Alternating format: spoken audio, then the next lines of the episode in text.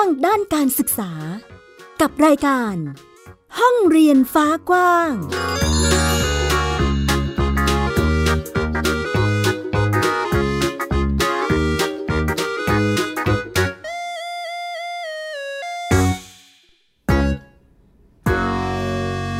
สวัสดีค่ะคุณผู้ฟังต้อนรับคุณผู้ฟังทุกท่านเข้าสู่รายการห้องเรียนฟ้ากว้างพบกับดิฉันอัยดาสนศรีค่ะวันนี้มีเรื่องราวเกี่ยวกับการศึกษามาให้คุณผู้ฟังได้ติดตามรับฟังกันเช่นเคยฟังกันได้ค่ะที่ ดับเบิลยู ดับเบิลยู ดับเบิลยู ดอท ไทยพีบีเอสพอดแคสต์ ดอท คอม นะคะหรือจะฟังผ่านแอปพลิเคชัน Thai พี บี เอส Podcast ได้เช่นเดียวกันดาวน์โหลดได้ทั้งระบบ ไอ โอ เอส แล้วก็ระบบ Android เลยค่ะเพื่อที่จะง่ายแล้วก็สะดวกในการรับฟังข่าวสารต่างๆของเราได้ทุกที่ทุกเวลาเลยนะคะวันนี้ห้องเรียนฟ้ากว้างมีหลายประเด็นให้ได้ติดตามกันมีอะไรบ้างนั้นไปฟังกันค่ะไทย พี บี เอส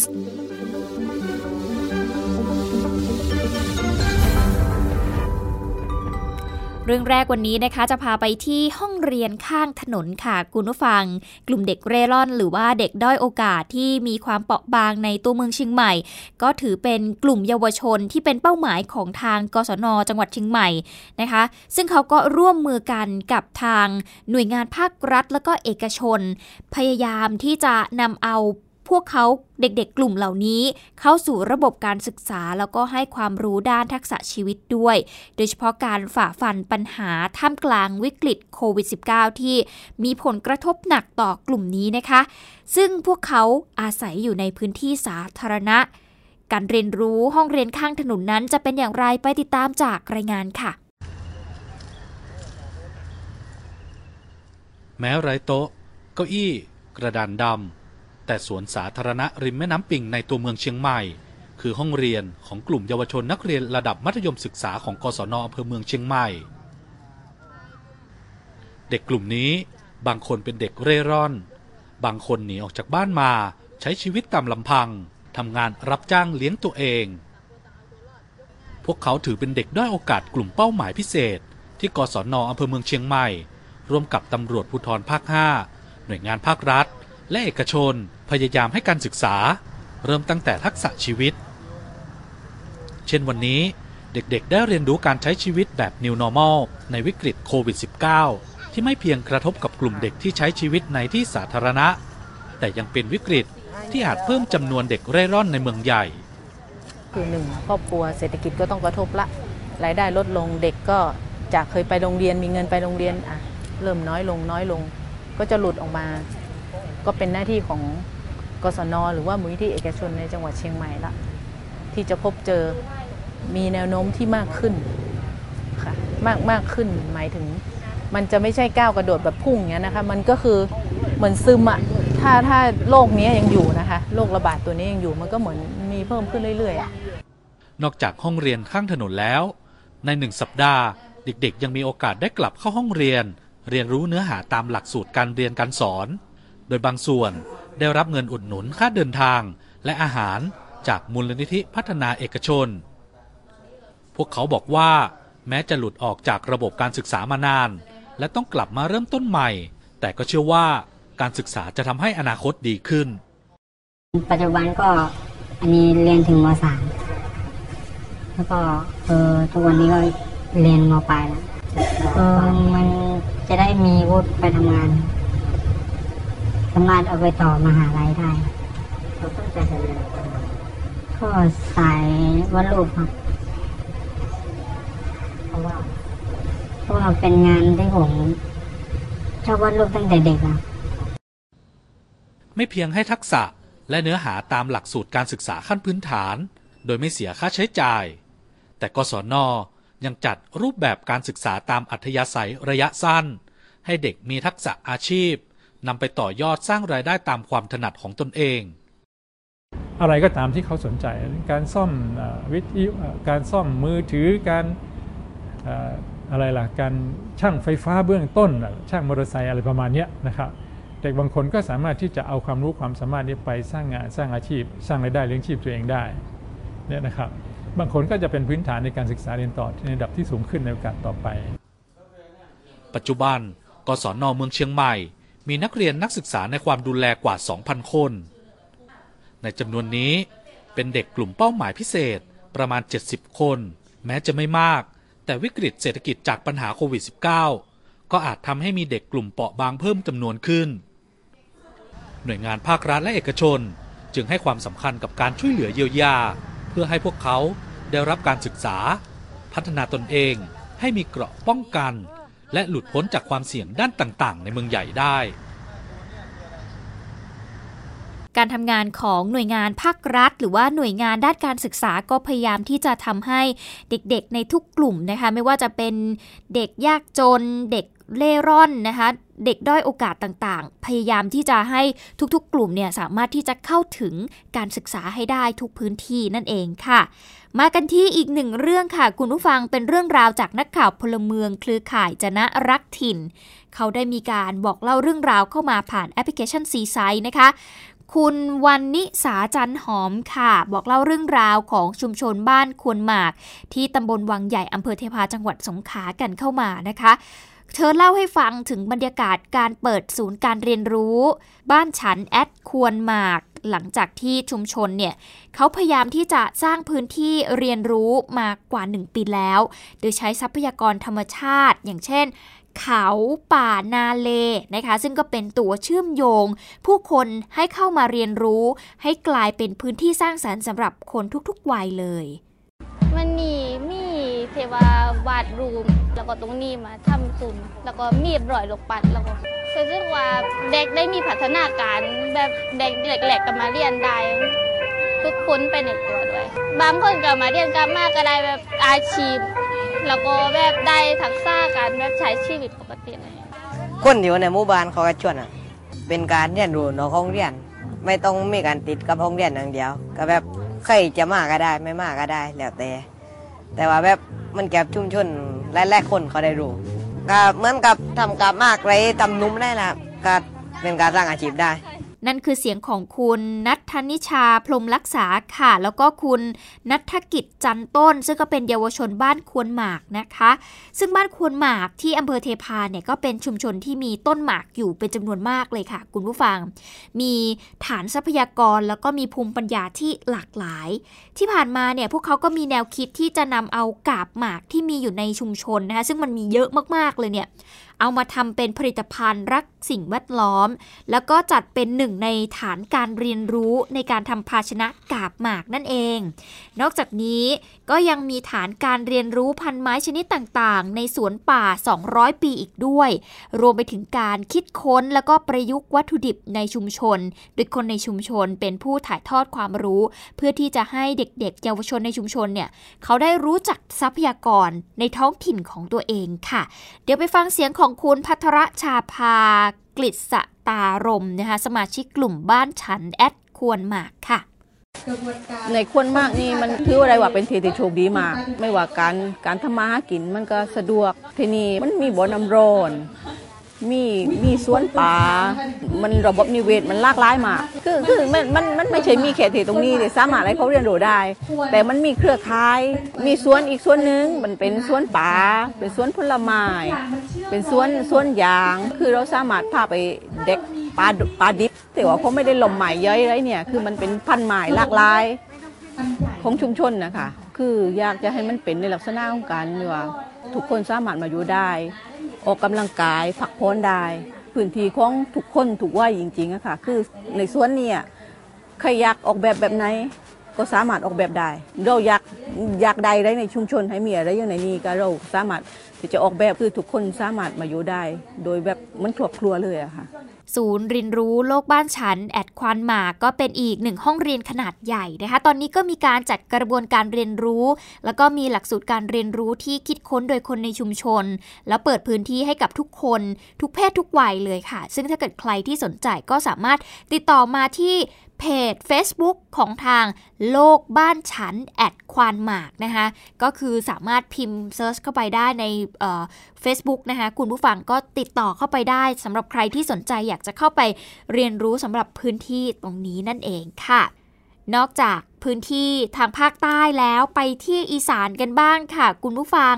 ที่นี่เขามีแนวทางการสร้างงานสร้างอาชีพให้กับน้องๆเยาวชนมูลนิธิช่วยเหลือเด็กบ้านลูกรักที่จังหวัดขอนแก่นค่ะคุณสุริยาสมใจหรือว่าพ่อยาของน้องๆเนี่ยเขาปักหมุดผ่านแอปพลิเคชันซีไซด์บอกเล่าเรื่องราวกันเข้ามานะคะเขาเล่าให้ฟังว่าห้องเรียนฝึกอาชีพร้านอาหารมังสวิรัติที่นี่เนี่ยเขามีหลากหลายเมนูเลยนะคะมีทั้งส้มตำก๋วยเตี๋ยวแล้วก็มีข้าวไข่เจียวนอกจากนี้ยังเป็นร้านกาแฟอีกด้วยซึ่งเขาใช้ร้านที่นี่เนี่ยเป็นพื้นที่ในการเรียนรู้ให้กับน้องๆค่ะคุณผู้ฟังก็เรียกว่าเป็นโรงเรียนผู้รับใช้สังคมตั้งอยู่ที่มูลนิธิช่วยเหลือเด็กบ้านลูกรักที่อำเภอเมืองจังหวัดขอนแก่นเพื่อที่จะรองรับการฝึกทักษะอาชีพให้กับน้องๆให้เขาได้เป็นพ่อครัวแม่ครัวนะคะเป็นพนักงานเสิร์ฟแล้วก็ทำหน้าที่ในการบริหารจัดการร้านร่วมกันกับคุณครูจิตอาสาซึ่งก็มาช่วยสอนในการทำงานโดยน้องๆเนี่ยเขาจะได้เรียนรู้ทุกขั้นตอนเลยค่ะตั้งแต่การเลือกวัตถุดิบในการนำมาปรุงเมนูอาหารมังสวิรัติเพื่อสุขภาพการจัดโต๊ะเก้าอี้ต่างๆการปฏิสัมพันธ์กับลูกค้าการตกแต่งดูแลร้านอาหารให้มีความสะอาดนะคะไปจนถึงทักษะความรับผิดชอบการทำงานร่วมกับคนอื่นแล้วก็การพัฒนาศักยภาพของตนเองนั่นเองนะคะเดี๋ยวเราไปฟังเสียงของคุณสมฤทัยและคุณสมคิดเกี่ยวกับการสร้างเด็กแล้วก็แนวทางการเรียนรู้แบบนี้ให้กับน้องๆค่ะเรียนรู้การความอดทนนี่แหละพี่อดทนที่แบบต่อให้แบบวันนึงตอนช่วงขายแรกๆไม่ไม่มีลูกค้าเลยนะพี่ก็แบบเราก็อดทนไปเรื่อยๆก็เผื่อที่ว่าสักวันนึงก็จะมีมาเรื่อยๆเรื่อยๆตรงนี้ดีคือตรงที่ว่าเราสามารถในอายุที่ยังไม่มากเราสามารถมีธุรกิจที่แบบสามารถให้เด็กมาทำหารายได้พัฒนาตัวเองศักยภาพตัวเองในหลายๆเรื่องอันนี้เป็นบ้านของเด็กๆค่ะเขาต้องนำสิ่งพวกนี้ไปใช้กับชีวิตประจำวันให้เกิดประโยชน์อย่างสูงสุดไม่ว่าจะเป็นตัวเขาเองแล้วก็ดูแลคนอื่นได้รับใช้สังคมได้ก็ก็ดีเป็นความภาคภูมิใจจากเด็กน้อยคนคนหนึ่งไม่มีอะไรก็มีร้านอาหารเพื่อที่จะรองรับเขาฝึกอาชีพให้เขาได้มีรายได้ได้เรียนรู้แล้วก็กระบวนการต่างๆแล้วก็อยากให้ร้านของเราเป็นร้านอาหารที่มีความยั่งยืนนอกจากรุ่นพี่เราก็จะมีรุ่นรุ่นต่อรุ่นรุ่นต่อรุ่นก็เรียกได้ว่าเป็นพื้นที่แห่งการเรียนรู้ของเด็กๆที่ไม่ได้อยู่แค่ในห้องเรียนเท่านั้นนะคะคุณผู้ฟังแต่ว่าอยู่ทุกๆพื้นที่เลยเพียงแต่ว่าอาจจะต้องมีผู้ใหญ่หรือคนที่มีจิตอาสาคอยมาเติมเต็มหรือว่าสร้างการเรียนรู้ให้กับพวกเขานะคะเป็นทักษะอาชีพเป็นความรู้ติดตัวให้พวกเขาสามารถนำไปประยุกต์ใช้ในชีวิตสร้างรายได้สร้างอาชีพให้กับตัวเองได้ในอนาคตนั่นเองก็ถือว่าเป็นอีกหนึ่งพื้นที่การเรียนรู้นะมีทั้งเด็กกลุ่มเปราะบางนะคะที่ถูกสร้างข้างถนนให้เป็นห้องเรียนกับพวกเขานะคะก็เป็นหลายๆห้องเรียนที่ช่วงแรกนี้เรานำมาฝากนั่นเองเดี๋ยวช่วงหน้าเรากลับมาติดตามกันต่อค่ะคุณผู้ฟังยังมีเรื่องราวดีๆของน้องๆนักเรียนที่ไปสร้างภาพกราฟฟิตี้วันนี้มีมาเล่าให้ฟังด้วยรวมไปถึงทางมออบก็มีการไปเติมความรู้ให้กับเกษตรกรจะเป็นอย่างไรติดตามช่วงหน้าค่ะ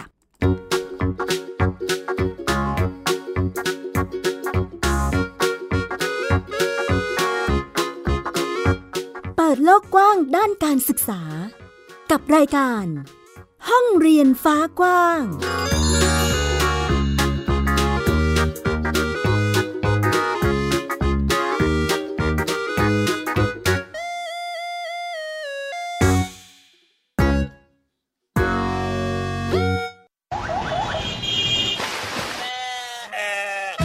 ชวนทุกคนตะลุยไปให้สุดโลกสะบัดจินตนาการกับเสียงต่างๆไปพร้อมกันในรายการเสียงสนุกทาง ดับเบิลยู ดับเบิลยู ดับเบิลยู ดอท ไทย พี บี เอส พอดแคสต์ ดอท คอม และแอปพลิเคชัน Thai พี บี เอส Podcast แล้วเจอกันนะครับ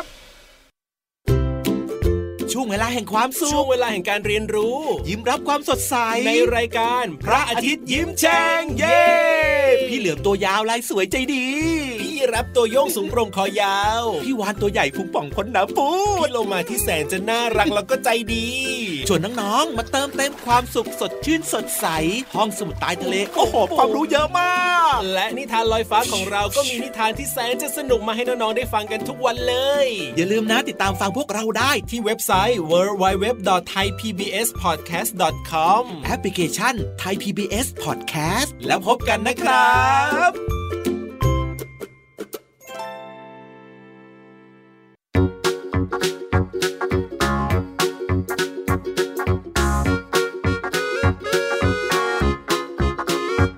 เปิดโลกกว้างด้านการศึกษา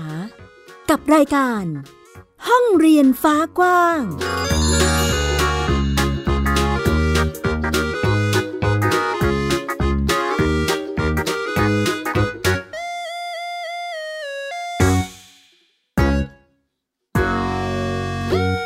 กลับเข้าสู่ช่วงที่สองกับรายการห้องเรียนฟ้ากว้างนะคะไปติดตามกันต่อกับการเรียนรู้ของเด็กๆนะคะ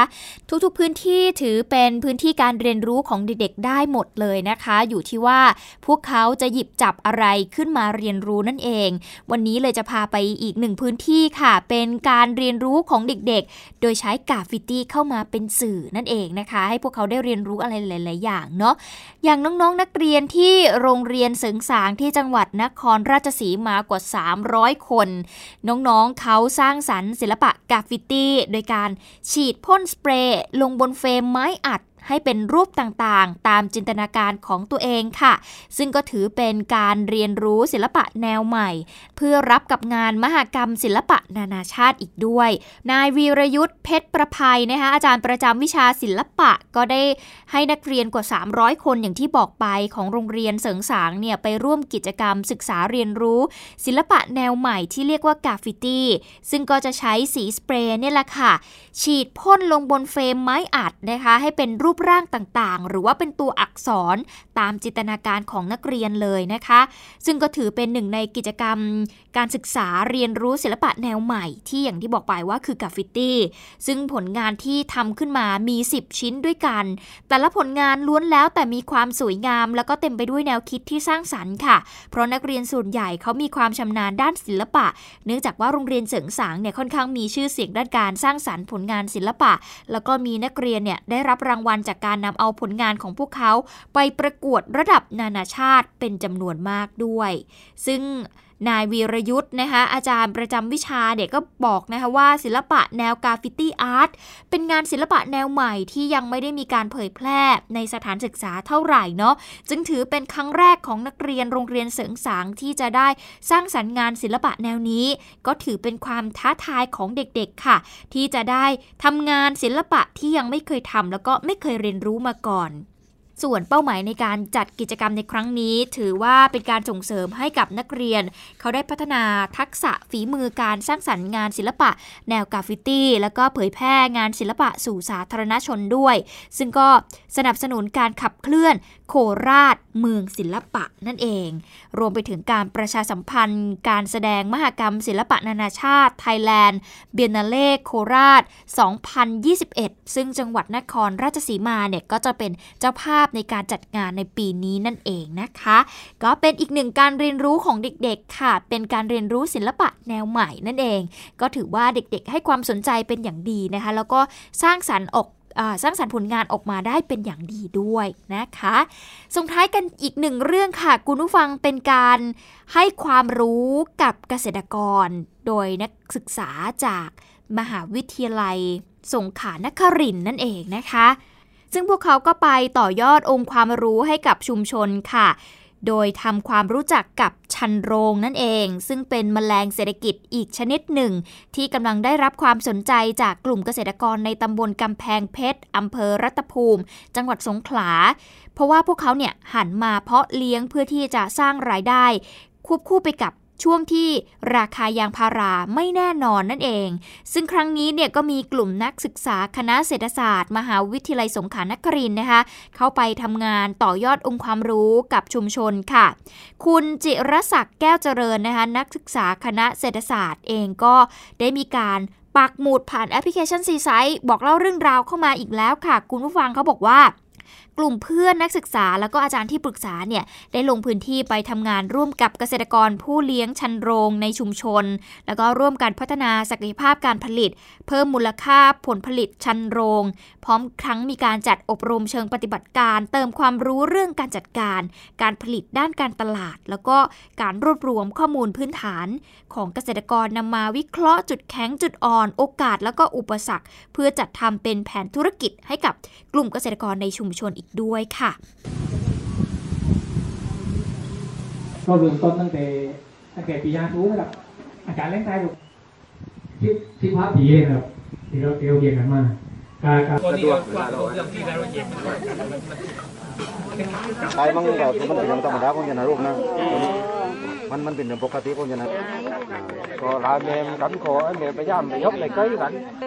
ซึ่งจากข้อมูลก็พบว่าอุงหรือว่าผึ้งชันโรงเนี่ยเป็นแมลงตัวจิ๋วที่อยู่ในชุมชนก็มีเป็นจำนวนมากเลยทีเดียวนะคะคุณผู้ฟังเมื่อก่อนเนี่ยชาวบ้านไม่สนใจจะเลี้ยงนะแต่ว่าระยะหลังๆมาเนี่ยสักประมาณ สี่ถึงห้า ปีคนในชุมชนก็เริ่มสนใจเลี้ยงชันโรงมากขึ้นซึ่งก็เป็นสายพันธุ์พื้นถิ่นนะคะเพราะว่าชันโรงเนี่ยมีประโยชน์ในด้านการเกษตรก็คือช่วยเพิ่มผลผลิตทางการเกษตรแล้วก็เกษตรกรส่วนใหญ่ที่นี่นะคะก็จะปลูกพืชแบบผสมผสานนอกจากนี้ก็นำเอาน้ำผึ้งชันโรงเนี่ยไปสร้างเป็นรายได้เสริมแต่ว่าก็ยังขาดความรู้ด้านคุณภาพของน้ำผึ้งอยู่แล้วก็เรื่องของการตลาดออนไลน์นั่นเองทำให้นักศึกษาลงพื้นที่ไปร่วมแลกเปลี่ยนความรู้แล้วก็ทำงานร่วมกับคนในชุมชนเพื่อที่จะพัฒนายกระดับสินค้าจากชุมชนนั่นเองนะคะไปฟังเสียงของน้องๆ นักศึกษารวมไปถึงกลุ่มผู้เลี้ยงชันโรงที่ชุมชนกำแพงเพชรแล้วก็ประธานกลุ่มวิสาหกิจชุมชนเพาะเลี้ยงชันโรงที่โรงบ้านคลองต่อที่จังหวัดสงขลากันค่ะพวกเราก็รวมตัวกันค่ะแล้วก็พวกเราหาเองค่ะว่าแบบเราจะไปเลือกทำกับชุมชนไหนค่ะแล้วก็ที่เราเล็งเห็นมันเป็นความที่พวกเราสนใจด้วยค่ะแล้วก็อีกอย่างหนึ่งอีกปัจจัยหนึ่งก็คือสามารถต่อยอดได้ง่ายการจัดกิจกรรมในครั้งนี้นะคะก็คือเพื่อเพิ่มความรู้ให้เกษตรกรในเรื่องการเลี้ยงชันโรงค่ะแล้วก็ฝึกทักษะการเลี้ยงชันโรงค่ะเป้าหมายของพวกเราคืออยากให้เกษตรกรเนี่ยค่ะแยกแยกพันธุ์ได้แล้วก็สามารถเก็บน้ำผึ้งเองได้ค่ะด้วยตัวเองเพื่อมากับสร้างรายได้ให้เขาเพิ่มขึ้นเนี่ยค่ะชันโรงครับเป็นสัตว์เศรษฐกิจที่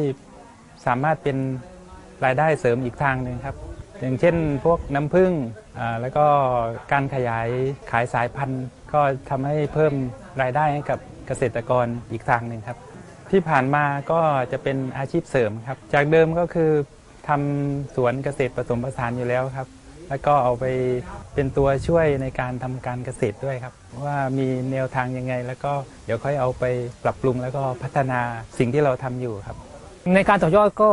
ในเมื่อเรามีความต้องการเรื่องของน้ำผึ้งเรื่องของสายพันธุ์เยอะขึ้นเนี่ยอันดับแรกคือเรานอกจากว่าส่งเสริมในกลุ่มวิสาหกิจแล้วแล้วก็สร้างเครือข่ายออกไปเพื่อเผื่ออนาคตจะได้เราจะได้รวบรวมเหมือนว่าผลผลิตเป็นการรองรับตลาดก็มีพวกสบู่ยาหม่องเราก็ส่งเสริมไปถึงโรงเรียนเป็นโรงเรียนประถมในในหมู่บ้านเหมือนกันก็เลี้ยงชันโรงเหมือนกันโรงเรียนก็แปรรูปหลายๆอย่างก็เป็นอีกหนึ่งโอกาสในการแสดงศักยภาพของนักศึกษาคนรุ่นใหม่ที่ลงพื้นที่ไปทำงานร่วมกับชุมชนโดยใช้ความรู้แล้วก็จุดแข็งของชุมชนเนี่ยต่อยอดในมิติต่างๆช่วยสร้างเศรษฐกิจหมุนเวียนในชุมชนเกิดขึ้นนั่นเองนะคะก็เป็นเรื่องราวที่นักข่าวพลเมืองร่วมกันสื่อสารกันเข้ามาเป็นอีกหนึ่งการส่งต่อความรู้ให้กับชุมชนโดยนิสิตนักศึกษาจะเห็นได้ว่าไม่ใช่แค่คนภูมิปัญญาเท่านั้นที่จะสามารถถ่ายทอดให้ได้การเรียนรู้ร่วมกันระหว่างคนรุ่นใหม่กับคนรุ่นก่อนนะคะคุณผู้ฟังก็นำมาผสมผสานให้สามารถที่จะต่อยอดองค์ความรู้ภูมิปัญญาที่มีอยู่เดิมเนี่ยสามารถที่จะมาสู้กับการแข่งขันในตลาดยุคใหม่ที่มันเกิดขึ้นแล้วมันมีเทคโนโลยีเข้ามาเป็นองค์ประกอบนะคะสามารถที่จะสร้างรายได้ให้กับพวกเขาต่อยอดไปได้อีกนะคุณผู้ฟังก็ถือว่าเป็นความร่วมมือหนึ่งแล้วก็เป็นการสร้างการเรียนรู้ร่วมกันระหว่างนักเรียนนักศึกษาแล้วก็ชุมชนนั่นเองนะคะเอาล่ะทั้งหมดนี้คือห้องเรียนฟ้ากว้างที่นำมาฝากคุณผู้ฟังในวันนี้ค่ะเชื่อว่าจะทำให้เห็นว่าทุกๆพื้นที่ถือเป็นพื้นที่การเรียนรู้ได้หมดเลยเพียงแต่ว่าเราจะสามารถ ปรับเปลี่ยนมุมมองของตัวเองได้หรือไม่เด็กๆทุกคนรอการเรียนรู้อยู่นะคะเราเองในฐานะผู้ใหญ่ก็มีหน้าที่ในการหยิบยื่นองค์ความรู้ต่างๆให้กับพวกเขานั่นเองค่ะเอาล่ะหมดเวลาแล้ววันนี้ดิฉันอัยดาสนศรีขอตัวลาไปก่อนสวัสดีค่ะติดตามรายการได้ที่ ดับเบิลยู ดับเบิลยู ดับเบิลยู ดอท ไทย พี บี เอส พอดแคสต์ ดอท คอม แอปพลิเคชัน Thai พี บี เอส Podcast หรือฟังผ่านแอปพลิเคชัน Podcast ของ iOS Google Podcast Android Podbean SoundCloud และ Spotify ติดตามความเคลื่อนไหวของรายการและแสดงความคิดเห็นโดยกดถูกใจที่ เฟซบุ๊ก ดอท คอม สแลช ไทย พี บี เอส พอดแคสต์